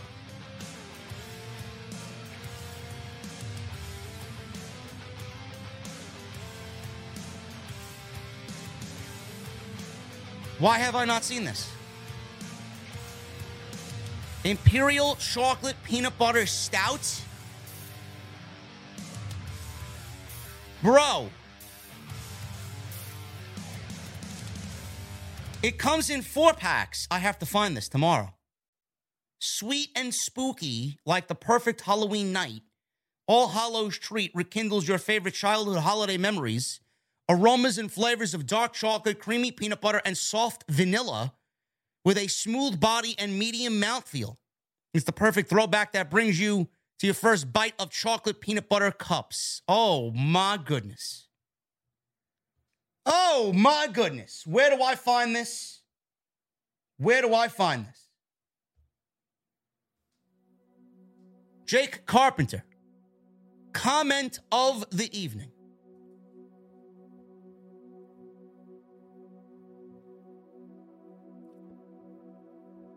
Joseph Taylor with a $3 super chat. Grand Slam Rampage is looking awesome. Yes, all of Rampage and Dynamite is looking awesome. With some questionable booking decisions. Gary Gordon with a $10 super chat. Not only is Sami Zayn great, he's making others around him better. That's what guys like Sami Zayn do, bro. Phil with a 9.99 super chat. I know it would never come to this, but would you ever think about not doing the Rampage portion of the reviews because it's been so bad? By the way, they trademarked House of Black. I figured they did. Uh, you know, I actually had the podcast slated for 10, 10 20 tonight, and I was not going to watch Rampage, but I decided against it late, around 9 20. And then I saw Solomon was going live afterwards, and I'm like, you know, I'm just going to go live at 11 20. Whatever. Uh, Joseph Taylor with a $5 super chat. JD, you and I both know Vince would have buried Ring of Honor if he bought. Yes, he was never going to revive Ring of Honor. He just wanted the tape library. Pony Soze with a 999 super chat. JD, bro, my wishes. Triple H hopefully completes. Glorious Bobby Roode. Call up grizzled young veterans. Bronson Reed. Drew Gulak push. Pay per view stages. Getting rid of gimmick pay per views. Thoughts? Um, Glorious Bobby Roode, yes, absolutely. Grizzled Young Veterans, they are with Joe Gacy now. They're no longer the Grizzled Young Veterans. Bronson Reed, I hope Bronson Reed's back. Drew Gulash, couldn't care less about. Pay per view stages? Sure, why not? Gimmick pay per views, they gotta go. I agree. Philip Newton, will you watch once Ring of Honor gets a show? Of course, I will watch. Captain Solo with a $2 super chat. Are you a fan of the band Hatebreed, OTS for life? Uh, not a fan, but I do enjoy some of their work. My favorite Hatebreed song is Destroy Everything. That would be one of the top contenders. If I had wrestling theme music, that would be one of my songs. The other one would be Power Shifter by Fear Factory.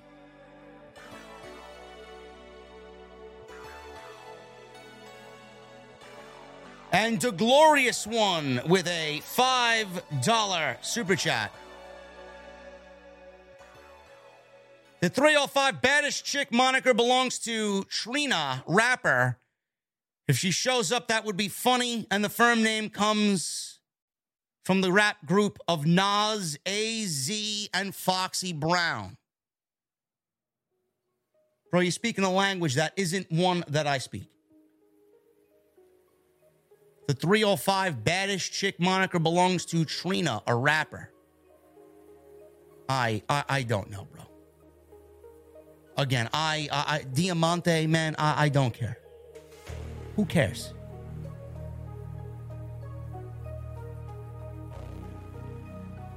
We're about to wrap up here, man.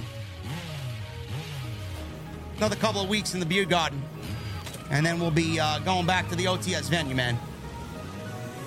We're going back to the OTS venue, bruh. The venue, the old school venue. You guys know the venue, right? You guys know the venue, right? The old school venue? Yeah.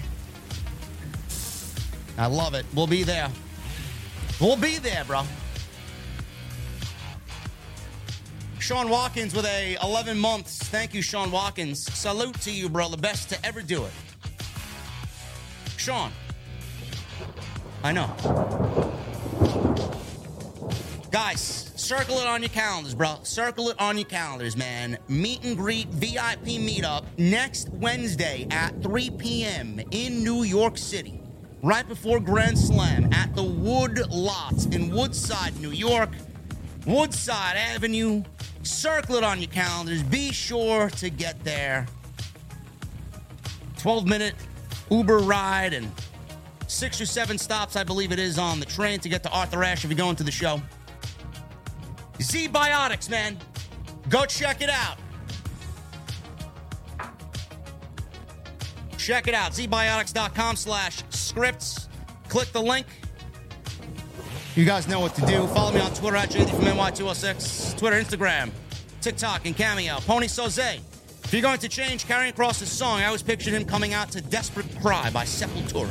It's a great fucking song, man. It's my favorite Sepultura album, Arise. Oh. Classic. Classic. Probably the greatest thrash metal album of all time. Twitter at JD from NY206. Twitter, Instagram, TikTok, and Cameo.